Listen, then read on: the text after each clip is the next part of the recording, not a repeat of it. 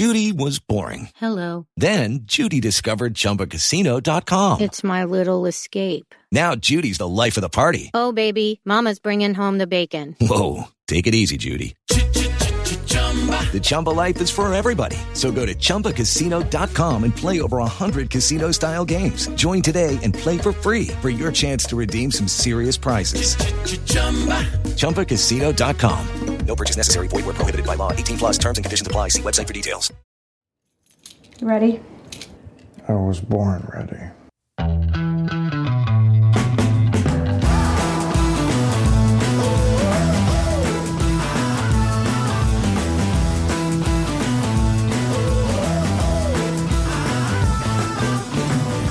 Welcome to another episode of Advisory Opinions. And do we have a treat for you today? David and I are at the National Constitution Center Conference, and we are talking to Judge Neomi Rao. She has been on the DC Circuit since 2019, and the topics range. I'm, I'm going to tell you.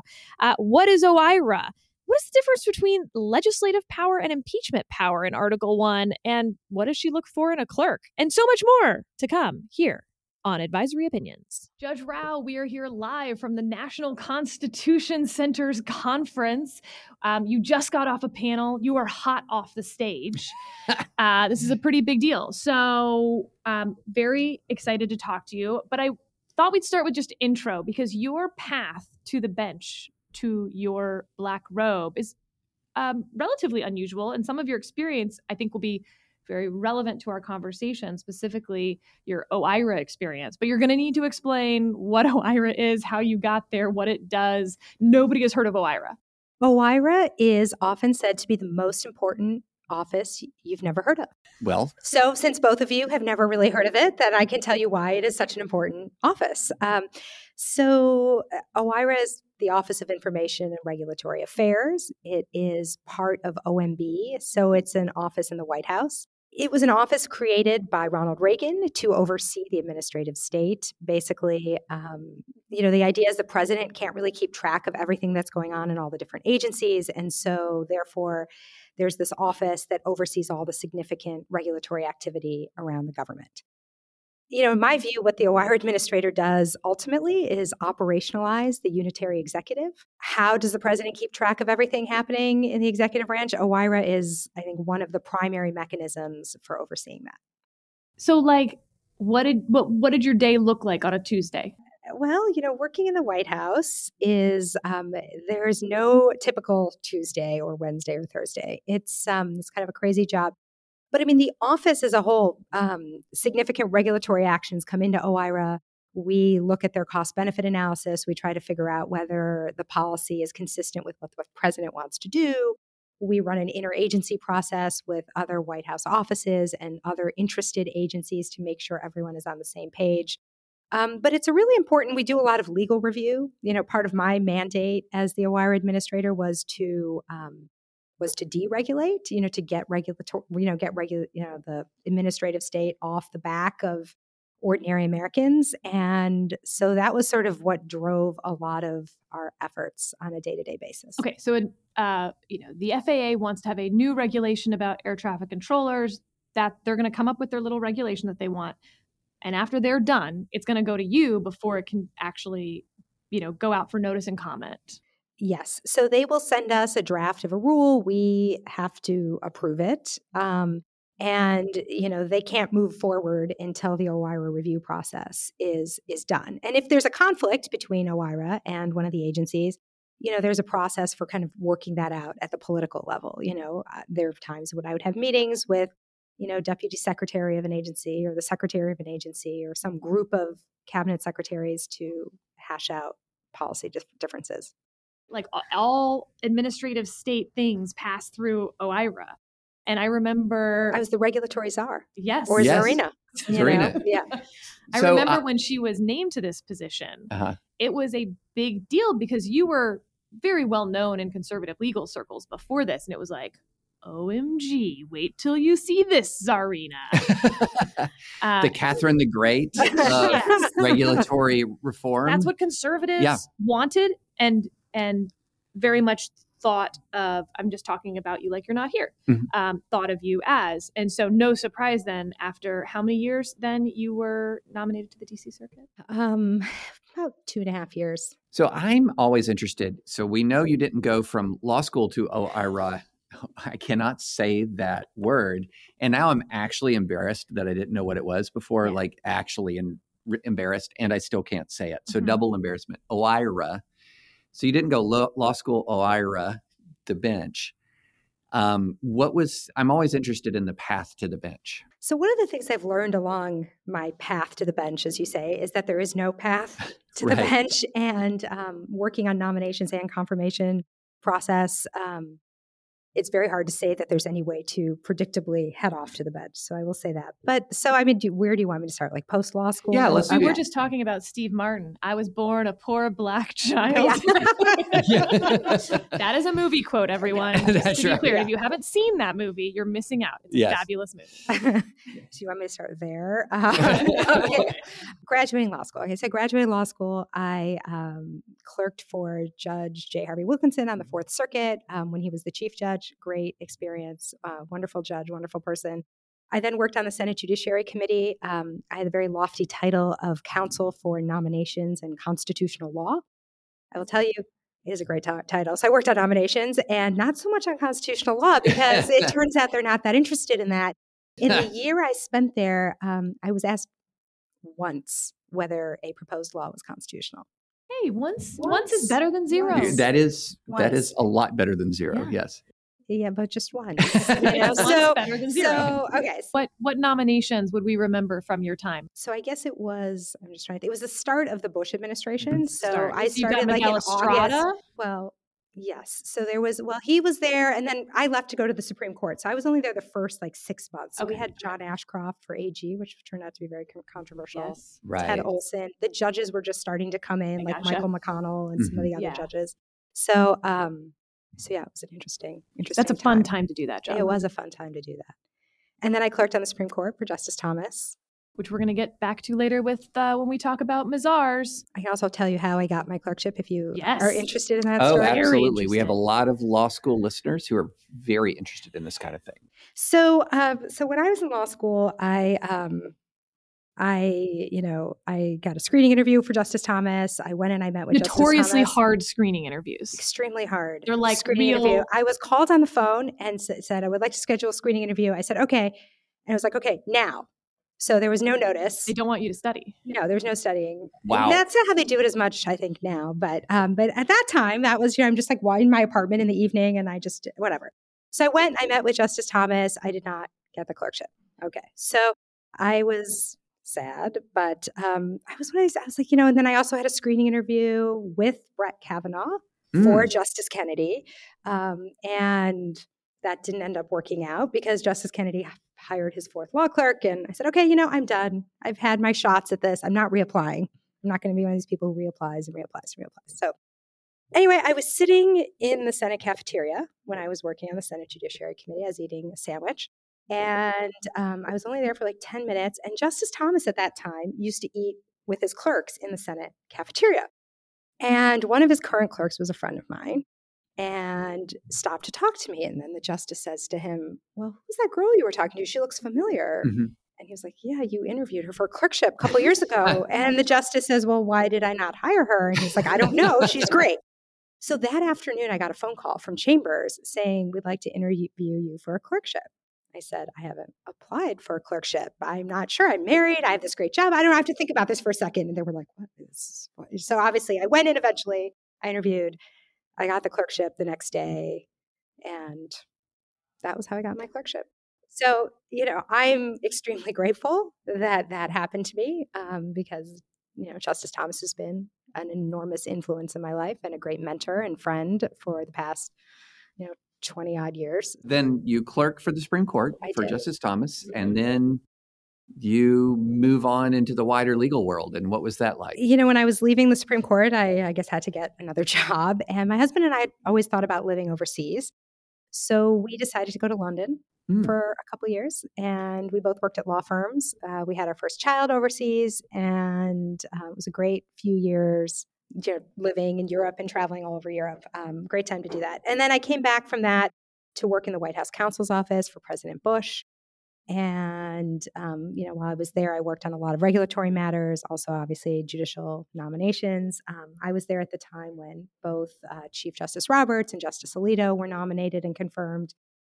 And um, I also worked on the DC Circuit, mm-hmm. you know, nomination. So that was, you know, kind of a precursor of that. But so that was a great job. And from there, I went to George Mason Law School, now Scalia Law School, where I taught for 11 years. I primarily taught constitutional law almost every year.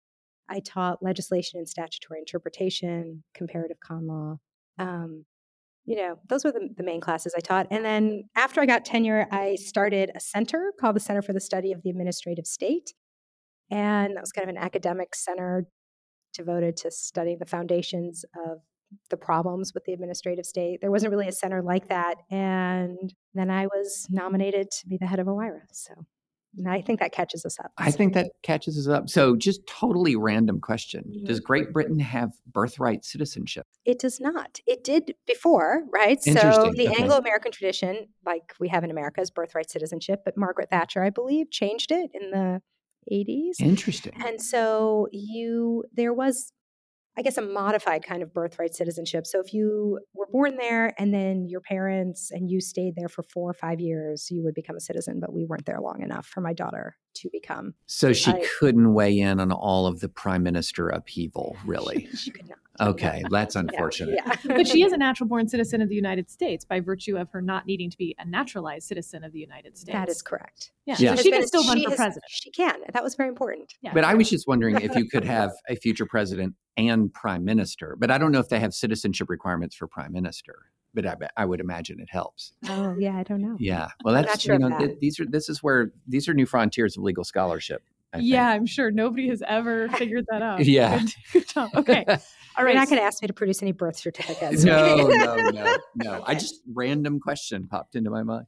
So, you have written an article, "The Fox and the Hedgehog," about the administrative state. I mean, you're here. We have to like get your thoughts and all the things on the administrative state. What's so funny is that when I initially read the title and was jumping in, I got really confused because, and for those who don't know, right, it's um, the fox knows a great many things. The hedgehog knows one very big thing. Mm-hmm. That's the quote that every fox and hedgehog. My my my son had a onesie that was foxes and hedgehogs, like from Target, and I was like, do they even know what why? Again, never heard of this. What? I know. You never heard of this? I, no I, Isaiah Berlin for you? I, David look, French. I know. I, really? I this is this what? is the most embarrassing podcast. I know. Okay. Well, you have to read some Isaiah Berlin. I'm so okay. sorry. Yes, he's pretty great. So, what was so interesting about the article to me was not what was intended to be, I'm afraid, but rather that to me, the administrative state is very much the hedgehog, right? They're the specialists, the experts that I think has been, to skip ahead to you know my own ending here, the failure of the progressive movement. I don't mean progressive as we use it partisanly now. Mm-hmm. I mean Wilsonian progressives. This idea of experts running the government will make it more efficient. It will be just a better government because experts, hedgehogs, will run the government. Whereas the fox, the generalist, who knows the big things, the great ideas, that to me is separation of powers, federalism. That's the fox. And then I'm reading the piece and I'm very confused because in some ways you flipped the fox and the hedgehog and i got i uh, yeah it, i had to then start over i think administrative expertise is kind of a you know foxy quality right it's sort of like like they know many things you know it's expertise it's things on the ground um, whereas I mean, you know, it's never a perfect analogy, right? right? But the hedgehog is, to me, you know, it's about it's about the Constitution. What's the like? I know the one big, big thing. The yeah. big thing is that we have separation of powers, and see, totally flipped. and so, to me, the administrative state, as I have already written in many places, um, is you know there there are fundamental ways in which the administrative state is inconsistent with our Constitution, and I think one way, what I think is so interesting, you mentioned the, you know, the kind of the original progressives, the historical progressives. If you go back and you read um, the progressives, what you see is that they're very candid about the fact that their project, their project of creating a new administrative state, is in direct tension with the Constitution. Mm-hmm. They acknowledge that the Constitution is about private property and individual rights, and protecting these things through, um, you know, constitutional democracy. And they say we're going to have to get rid of all of that if we're going to have a robust and flourishing administrative state. What we see today, I think, is um, there are very few people who defend the administrative state who say it's not constitutional. They say instead, well, um, it furthers constitutional values. And so constitutional values have really replaced the Constitution itself. But I do think it's interesting that no one today is really defending the actual constitute now i shouldn't say no one but there's mm-hmm. very little defense of the administrative state you know having independent agencies massive delegation um, to agencies on the grounds that it is consistent with the actual text and structure of the constitution you know one thing that we talk about a lot on this podcast and longtime listeners know this is that we talk an enormous amount about how congress has receded and um, I hate the phrase co-equal branches of government because, in, as I read the Constitution, Congress appears supreme in, some ways. They can fire the president. They can fire members of the Supreme Court. They control the purse strings. You can't spend a dime without con- Congress allegedly declares war, although it hasn't done that in a while. Um, it strikes me that what the administrative state has done in a way that fundamentally upsets the constitutional order is as it has expanded – Congress has receded. And Congress is often happy for it to recede because it allows them to go on cable news and and talk about, you know, condemn the administrative state or support it, but never actually vote on the hard the truly hard things. And so what I, you know, when I think about the administrative state and the critique of the administrative state, I think of it as upsetting that fundamental order um, what are the ways in which you, if you're going to describe to a law student here, here's my bullet points on what specifically in the Constitution, uh, beyond that sort of meta look, what specifically in the Constitution, or what is specifically problematic in from the administrative state that is that is impl- that implicates the Constitution? What are those specific things that that caused you alarm? So um, I'll start where I always like to start, which is Article 1, Section 1 of the Constitution says all legislative powers herein granted, you know, are vested in Congress. So that means they are the limited and enumerated powers of our federal government have to be legislative powers have to be exercised by Congress. And I think Article 1, Section 1 includes a non-delegation principle that Congress cannot create other lawmakers outside right. of Congress. How do we figure out what that means precisely? I know is sometimes a difficult question, but the, the fundamental principle I think is it's almost overdetermined in the constitutional te- text and structure. So that I think is the fundamental mistake, right? Is that there are these massive delegations of authority to agencies that um, essentially exercise, at least in some instances, what can only really be thought of as legislative power. And that upsets things in a number of ways. So one of them is that Congress is not doing these actions, which is, you know, they should be making the important decisions.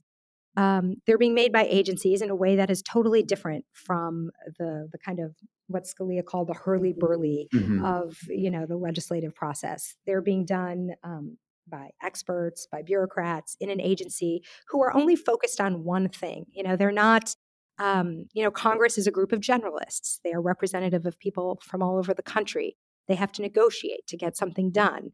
Um, they have in mind at all times all the things that are going on, all the different issues. Whereas, you know, if you're inside one agency, it's not really a fault of a person who works in an agency that they are they've been given a mandate um, to implement some part of a statute and they do that to the best of their ability not even necessarily attributing anything nefarious to it it's just that that's what they're focused on they don't necessarily see the larger picture they don't see the trade-offs that are being made um, across the economy or across our society so i think that's problematic for a number of reasons i think covid is such an interesting example where everyone was watching the administrative state right. whether they knew it or not uh, much more closely than they had been at any other point, in part because we were all sitting at home. Yeah. Um, but to exactly what you said, right? I actually thought it was very unfair, some of the attacks on the CDC that they were hurting America's economy.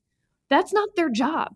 Their job was only to provide, to the best of their ability and the knowledge that we had at the time, what are the best ways from a public health standpoint to prevent the spread of COVID 19?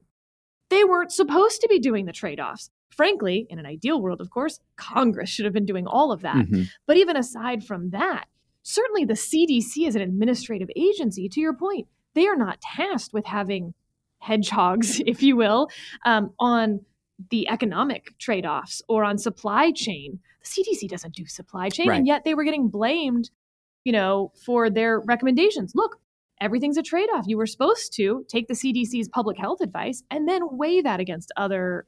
Um, well, that's why political oversight Yes. is so important, Mhm. right? Um, the whole process of having presidential oversight is, you know, one of the only ways in which the administrative state is democratically accountable.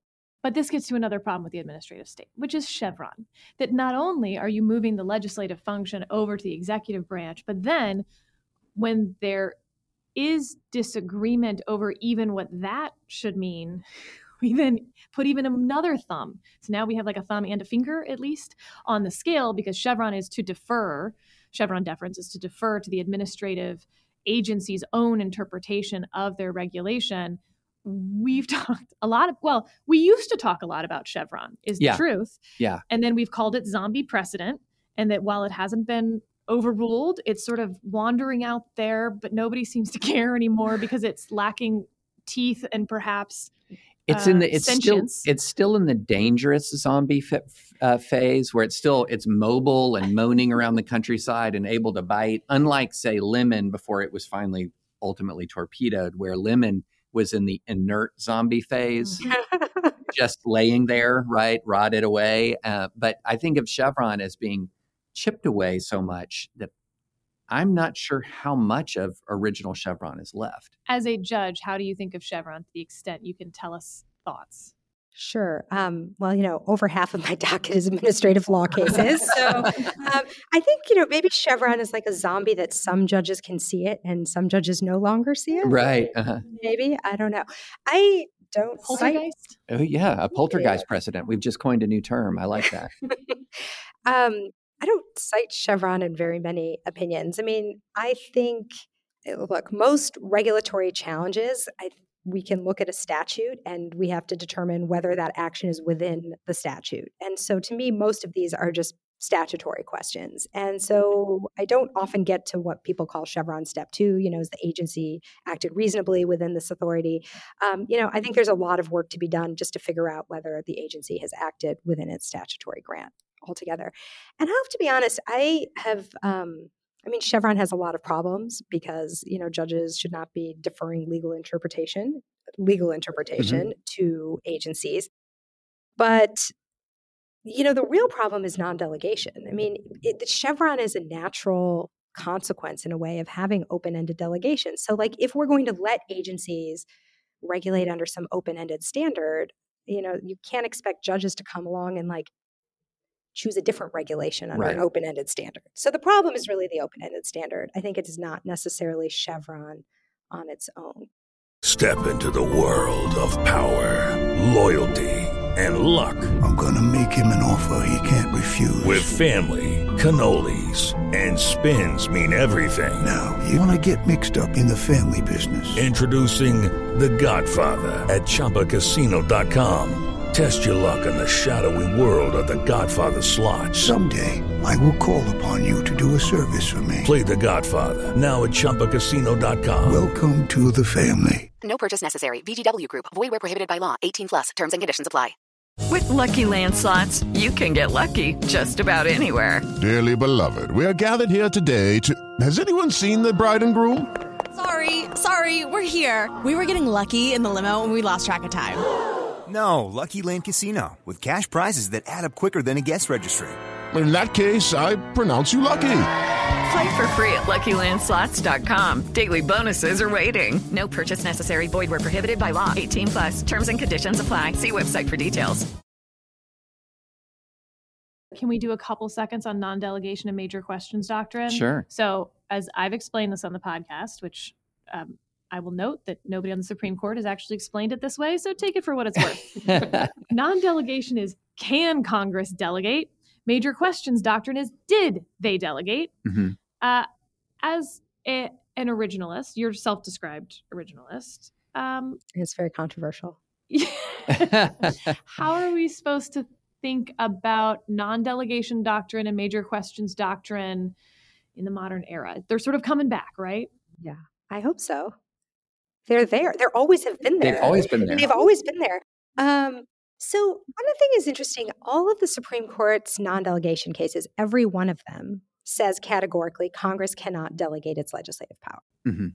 Yeah, but they do. So like I'm but, but, so but so but like they recognize that that it is forbidden. Yeah. And Right. then it's a question of what do we recognize as a delegation? But they all like all of the cases agree that they can't delegate. So so what's happening in the major questions doctrine? I, I don't know if I would say it's like did they delegate because I think the Supreme Court's formal view is they can never delegate. So um I, mean, I think the major questions doctrine is sort of like an under-inclusive part of non-delegation, right? It's you know, it's it's something. It's making sure that Congress, like at least, is being forced to decide the most important questions. Um, you know, you think about the Clean Air Act, right? I don't know. There's been there's not been, I think, uh, serious amendments to the Clean Air Act since 1992. And you think about all the the the science and debates about the science for climate change, and you know, there's and you know, EPA goes back and forth on how to regulate greenhouse gases, but we don't have any directive from Congress about this really important political issue. And that seems like a major question of a sort. And as I've said before, if you care about climate change, we're in the worst timeline because you're ping ponging back and forth between administrations within the EPA.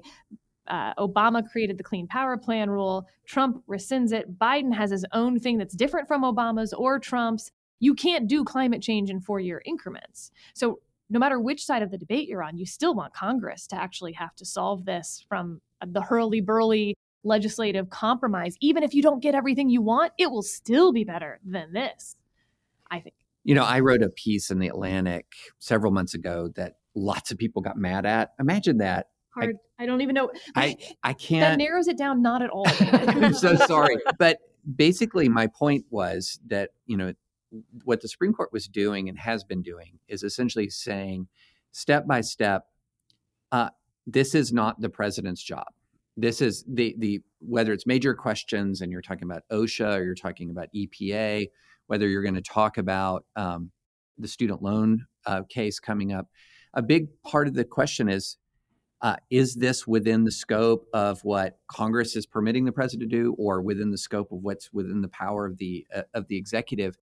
And part of the pushback that you get isn't isn't constitutional at all.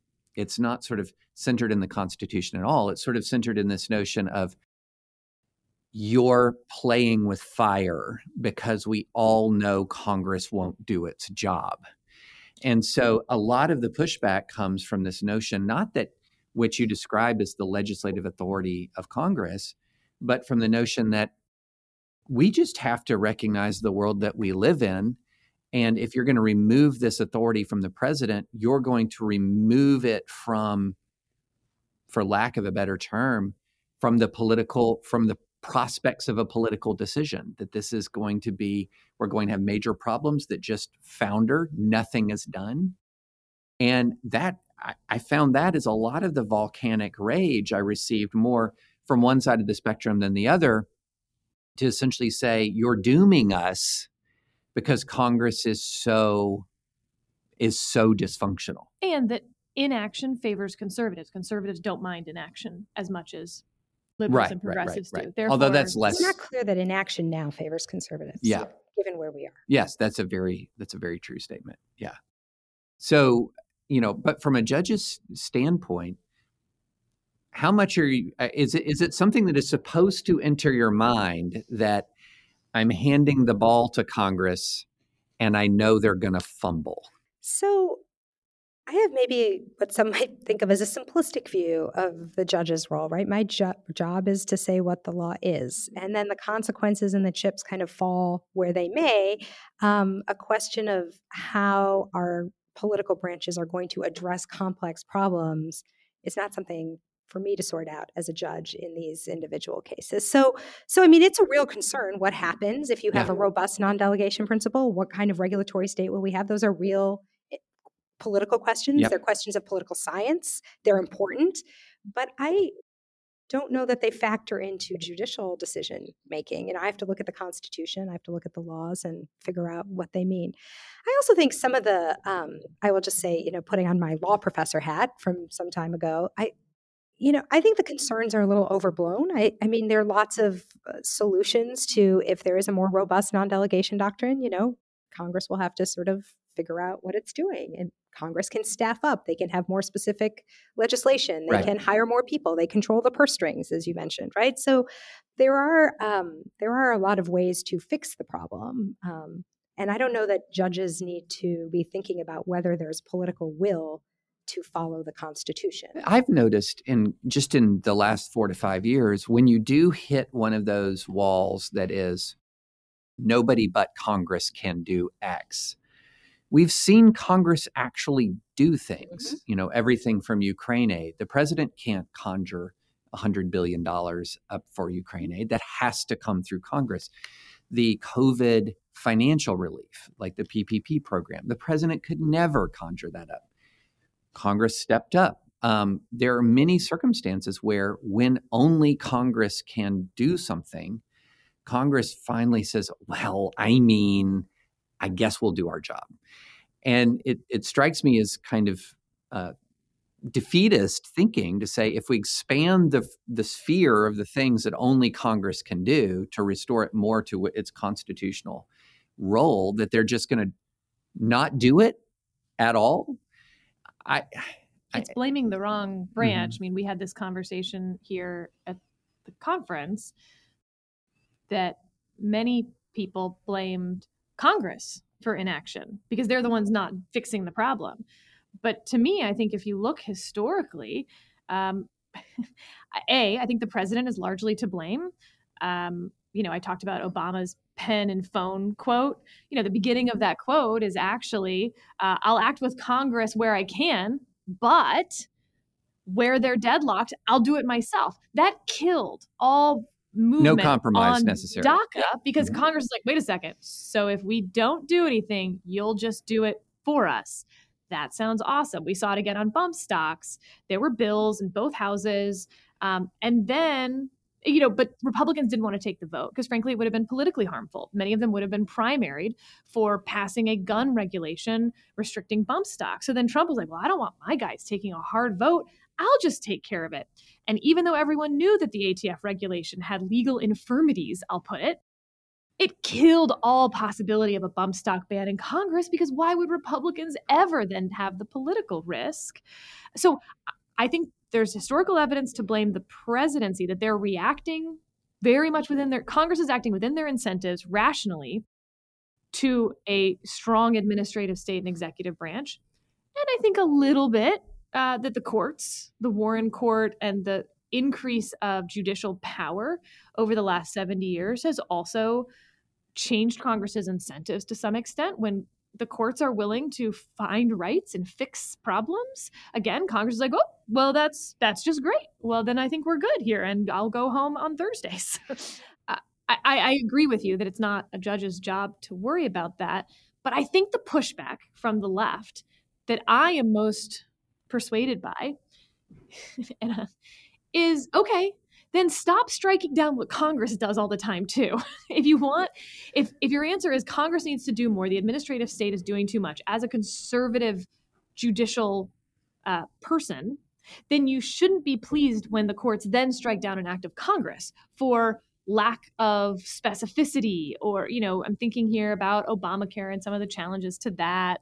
Um, and i want to talk about mazars a little even though that's not quite the same. It's adjacent. So what do you say to that institutionalist criticism? I'm not sure the solution to a more robust Congress is for courts to uphold unconstitutional laws. Mm-hmm. you know, so I mean that I don't think you mean that either. I don't. Sarah. No, Yeah. right.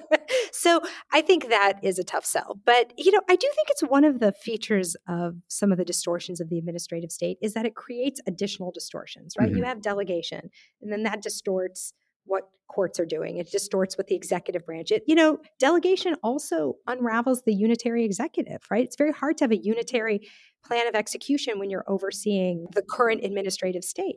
And you know, we're not even talking about independent agencies, which is another whole topic. But um, So, so I think which I are a creation of Congress, funny enough. Yeah. Congress creates an independent agency that is outside the legislative branch, but which branch is it in? Well, it's definitely all of those agencies are executive branch agencies. There's no question in my mind. Um, I, I don't think that we can, I think each branch has to do its job robustly, right? It's not that like some branch has to pull back. I think if every branch exercises its powers and not more than its powers and not less than its powers, then we have the type of checks and balances that our Constitution created. So you're going to be robust, and Congress needs to hit the weights. Congress I think definitely that's needs right. to hit the weight. I don't think the solution to Congress being And the weak president should stop doing steroids. well, maybe illegal steroids. I like that. Yeah. Yeah. But you know, the, the courts have been pretty good about um, trimming back on executive overreach. Um, you know, I'd not love to see ev- more. Well, not in every instance, but but you know, there have there was a lot of judicial checking of um, President Bush and President Obama and President Trump, and we, you know, I mean, it's not.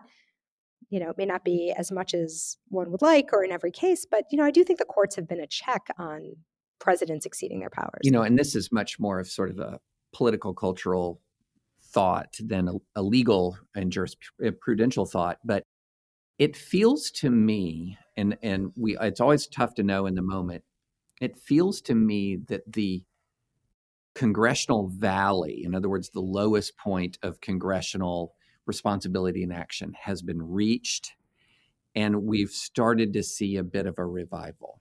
So, Electoral Count Act reform, um, Respect for Marriage Act, um, very there have been multiple there have been multiple statutes that have been passed with filibuster proof majorities through the Senate when as recently as 3 years ago the thought was a filibuster proof majority is not reachable in in the current uh, politi- uh, state of political polarization so I don't know it's one of those things where is that an actual change in the wind or just a momentary gust in a different direction? But I do wonder if there has been a bit of a change in the wind where we've seen some we've seen the filibuster proof majorities that we didn't think that we would see uh, as a result of some folks just stepping forward and saying if not us who? You know? If not now when? I do think an important part of this that is sometimes lost is there is a kind of a sense that it doesn't really matter if Congress takes an action or an agency takes an action. And I do think it's important to talk about why Congress matters, right? Right. Why does Congress have to do this? Why not just the EPA or Mhm. the you know NLRB or something like that? Why does it matter? And I think there are lots of reasons it matters. You know, for all the things we've been talking about in terms of representation and deliberation and all the things that only happen in Congress and not in the agencies. But I think because um, the regulatory state is so robust, it's almost as though legislation and regulations are interchangeable. right They're not interchangeable.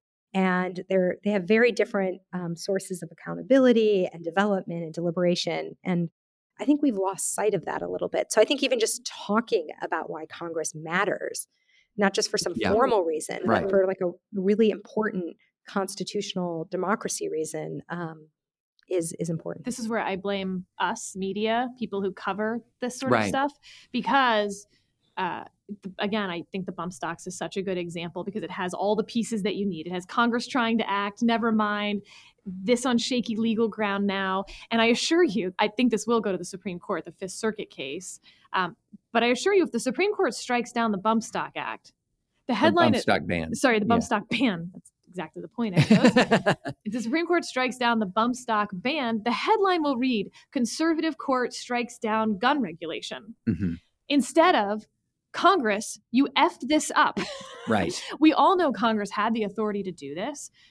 There were questions, at least in the Trump administration. And again, I was at DOJ at the time. So this I, I pick that example because it is a self-own. Mhm. Um, there were plenty of questions at the time that thought that a president might not be able to do this. Um, and then the courts do what they're supposed to do, which is call the balls and strike, let's say. But then they get the blame, which drags, I think, a, the other branch down as well. And we're seeing that in just polling about the role of the courts and trust in the Supreme Court as an institution.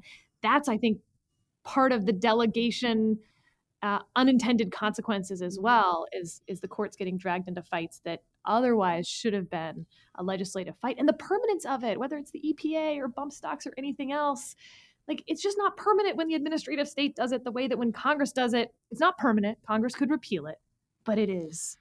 It's much a lot more concrete. Well, then the agencies are working out the details, which is their job, but the, the fundamental policy choice is hard to change. Hello, it is Ryan, and I was on a flight the other day playing one of my favorite social spin slot games on chumbacasino.com. I looked over the person sitting next to me, and you know what they were doing? They were also playing Chumba Casino. Coincidence? I think not. Everybody's loving having fun with it. Chumba Casino is home to hundreds of casino style games that you can play for free anytime, anywhere, even at 30,000 feet. So sign up now at chumbacasino.com to claim your free welcome bonus. That's chumbacasino.com and live the Chumba life. No purchase necessary. VGW Group. Void were prohibited by law. See terms and conditions. 18 plus. Can we talk Mazars? Sure. So, this is uh, whether it, it became a Supreme Court case. Um, this was about Congress subpoenaing the president, Trump's tax records. And this went through the DC Circuit first. They, uh, in a majority, up in a panel majority, upheld Congress's subpoena two to one. You're the one. and I want to talk a little bit about So your much dissent. the Supreme Court then has an interesting take on it. And I'm always I love talking to circuit judges about when the Supreme Court like reverses them. In this case, like you're not it wasn't even a reversal. It was just sort of a Well, they did vacate They did vacate. the, ma- the majority opinion. So, So, it's 7 2. It's sent back down to revisit with new factors written by the chief. Two dissents, Alito and Thomas. And boy, that Thomas dissent sure looked familiar to perhaps one of his former clerks channeling him um, when she was on the DC circuit in dissent. So I don't know. I was just so curious to hear about the Mazars saga. well, I don't know. I mean, I spent a lot of time on that dissent. It Yeah. was a, it was a really You did hard history, question. You did a lot of originalism. I always thought from the beginning it was a really hard case. And I read all of the relevant precedents that the parties had cited. And in, in my view, the precedents didn't resolve the issue before us. And it seemed to me that there were no cases talking about the situation we had there, which is the House was seeking these tax returns uh, from the president's accountants to in order to investigate criminal wrongdoing. So things that could be in theory impeachable offenses. Did he violate the emoluments clause? Did he violate ethics laws, etc. So they were very candid that they were seeking evidence of wrongdoing. And so I worked with my clerks. We went back and we looked at all of the, you know, we looked at founding era materials about the understanding between the legislative power, power of investigation, the impeachment power. And what became clear was not only at the founding, but kind of all the way through to the present, there was a really um, consistent understanding that that if Congress wanted to seek evidence of wrongdoing, they had to do it through impeachment. They could not do it through their ordinary legislative investigative powers. Can I ask a question real quick? Yeah. What if, though, through their normal legislative powers, they Mhm. found evidence of wrongdoing? Right? As in, So the amazing, there are great examples of Yes. this where they're doing some ordinary oversight, and then it starts to seem, you know, often not for the president, but even just for a senior impeachable official, um, they uncover some wrongdoing, and then there are all these debates that say, oh, well, before we go any further, we have to decide whether we're going to bring an impeachment proceeding. Mm. And this happens time and time again. So they're, you know, they're they're they're researching some episode, like why did this thing go wrong? But then if it seems that like a impeachable official could be impeached, you know, this is like some kind of criminal act or some high crime or misdemeanor, they move to impeachment. so they and really so- were two separate powers, and you had to decide which lever you were working on. That's right. And because there's so much accountability to impeachment, right, which is different. And so my view, and the history here, the history is not always so clear. I mean, this was Right. really clear. And and it was the it was the the understanding all the way through to as recently as the Clinton impeachment when if you read the House judiciary reports, they talk about this history and they agree with my understanding of the history. Um, so it seemed quite clear that, you know, maybe a committee could seek the president's tax returns um, for criminal purposes, but they had to do through s- s- through impeachment. And um, there was an impeachment investigation pending at that time, so it wasn't as though there was not an avenue to seek this information through that. And so, what's your response to the uh, the question of, well, wait a minute, uh, Judge, isn't this sort of potato potato? Um, whether it's whether we're saying it's for a legislative purpose or versus impeachment purpose, what does it matter um, which formulation we're using? We have the authority. We have the authority to get this information.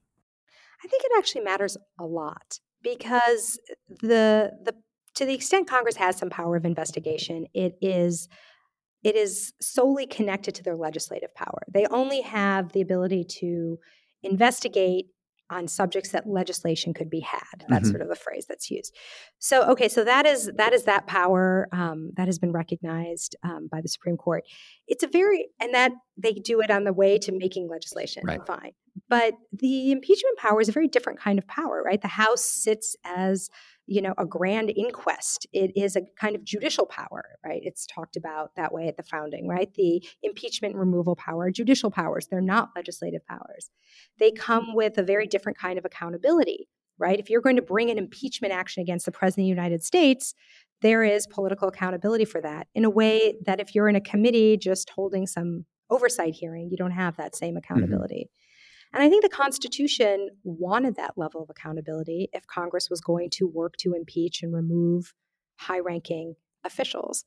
Um, I think this also kind of goes to another um, important principle that the greater power in constitutional law rarely includes the lesser. Mm. You know, the great power of impeachment doesn't allow you to then seek the same thing in a different way. It's a great power because it comes with certain forms um, of accountability that go with that great power.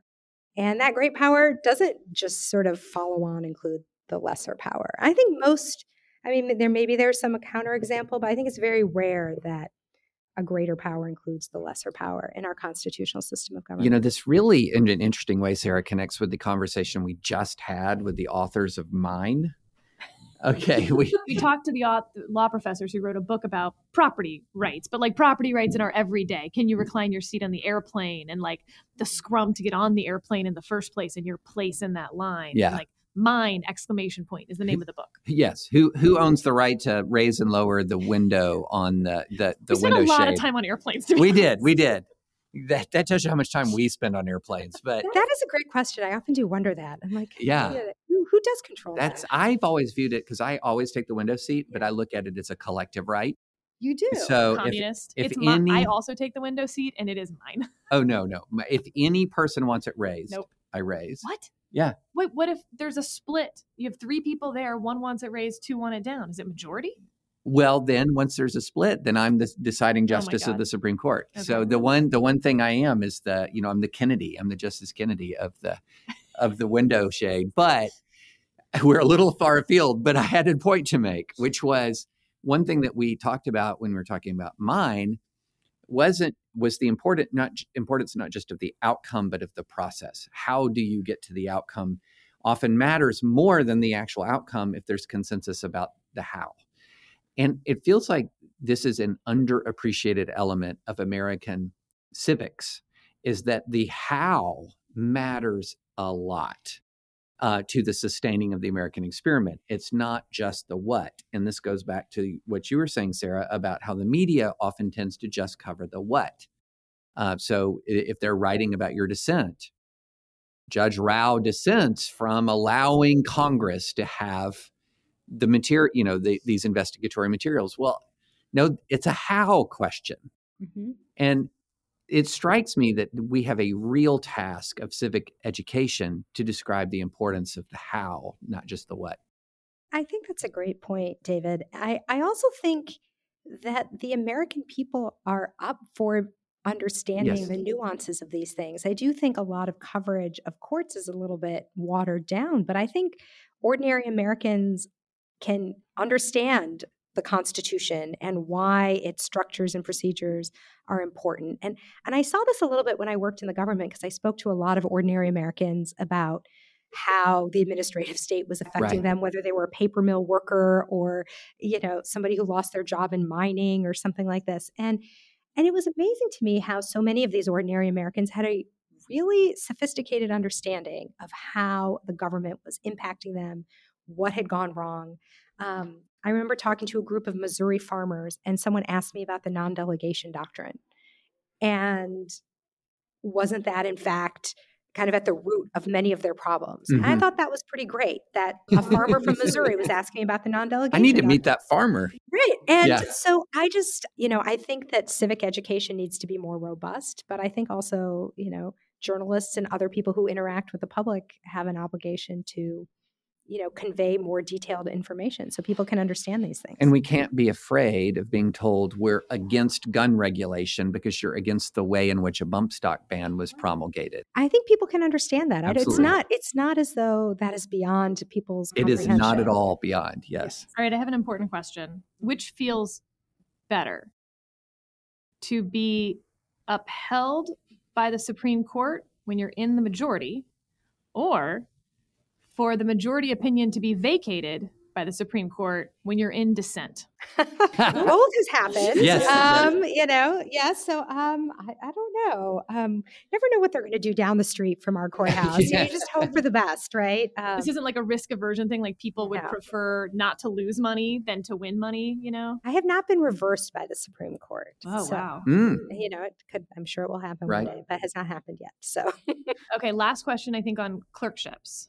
Okay. What do you look for in a clerk? Ah. Again, we have law student listeners who Uh-huh. just like all of a sudden it's the old E.F. Hutton commercials. Yeah, where it's like E.F. Hutton says, and everyone leans in. Yeah. Judge Rao says, and a bunch of people leaned in. Well, so I, I guess I will say first that the law clerks are one of the best parts of the job of being a judge. I really fortunate to have amazing law clerks, and How I, I got to you, by the way. I mean, I knew you were coming here, but I right. reached out through one of your former law clerks. Yeah, that's right. And he sent this along, and he and I noted, I'm like, I don't really listen to podcasts very much, but my current law clerks all suggest that everyone listens to this podcast. So I, you know, I, I felt like I couldn't taste. Yes, That's right. yes. Exactly. Um, so what do I look for in a law clerk? I, you know, they have to be academically very excellent because it turns out that academic excellence translates into being a good law clerk. The skills of being a good student and a law clerk are similar Necessary but not sufficient. that gets you into the pool. I am also looking for people who want to do interesting things with their law degree and um, their clerkship. I mean, you know, I'm I, so I'm interested in hiring people who have a range of different interests. Some of my clerks want to be in government. Some of them want to be academics. You know, I'm sure some will go and just be appellate partners at law firms, and that's fine too. Um, but I am interested, you know, in people who have you know, have the right kind of ambition to do something interesting and important, um, make a difference in the world in whatever way they're kind of best suited to make a difference. I'm looking for people like that.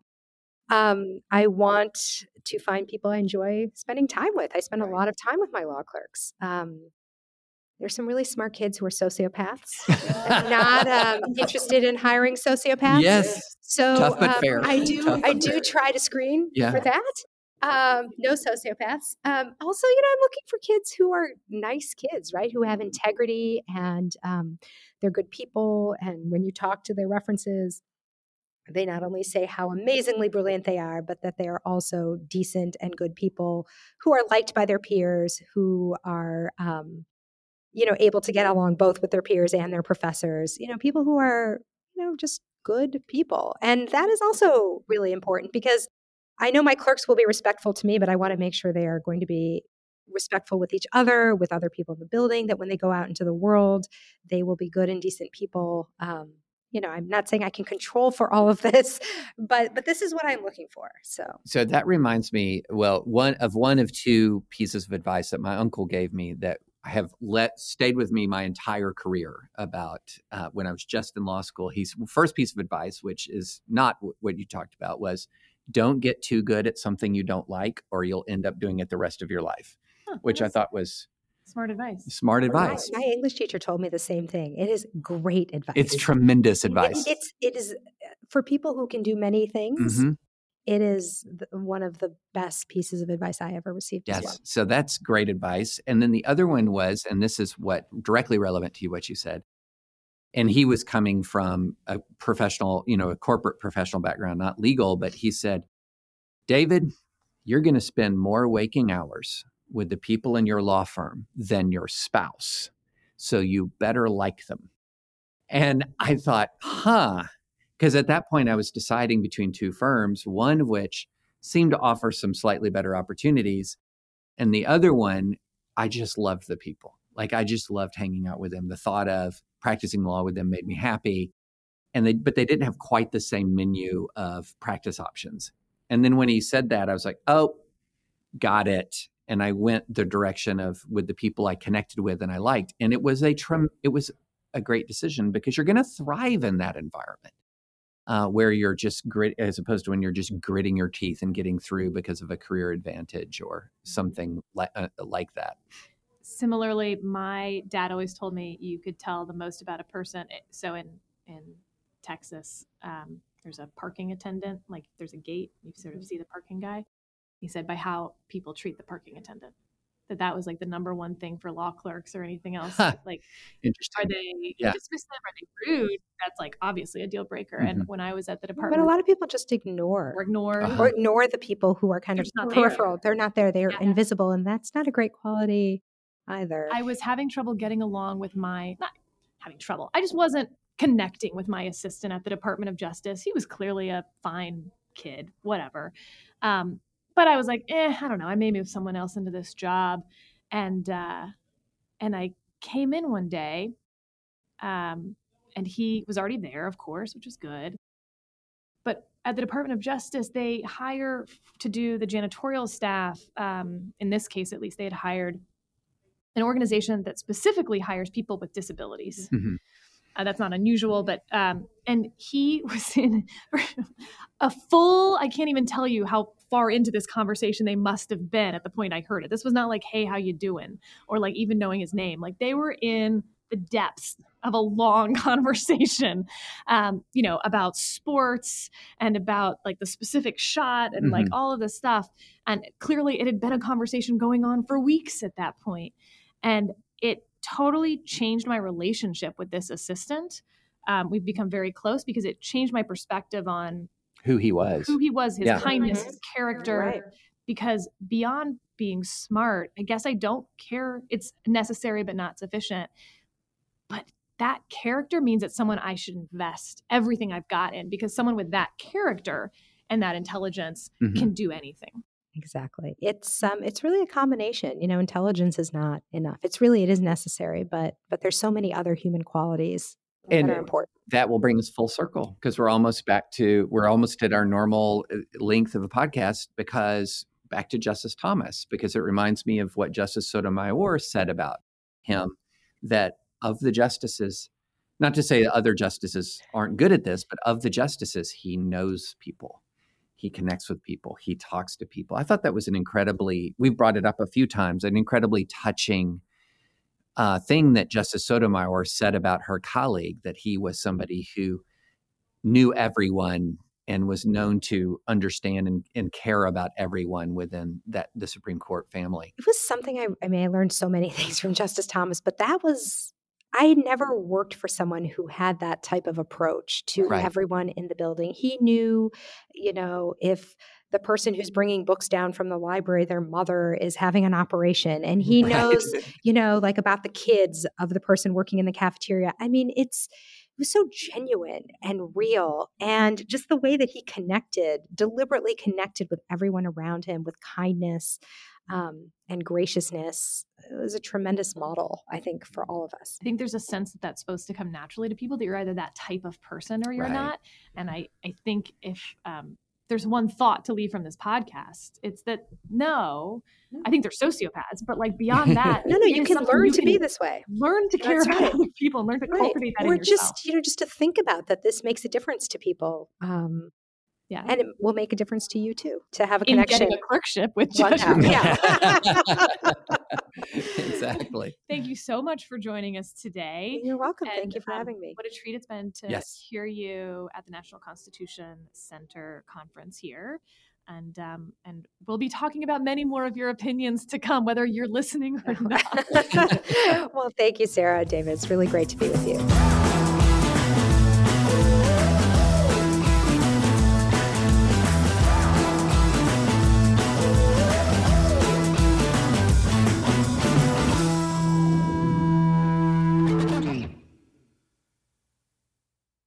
Judy was boring. Hello. Then Judy discovered ChumbaCasino.com. It's my little escape. Now Judy's the life of the party. Oh, baby, Mama's bringing home the bacon. Whoa, take it easy, Judy.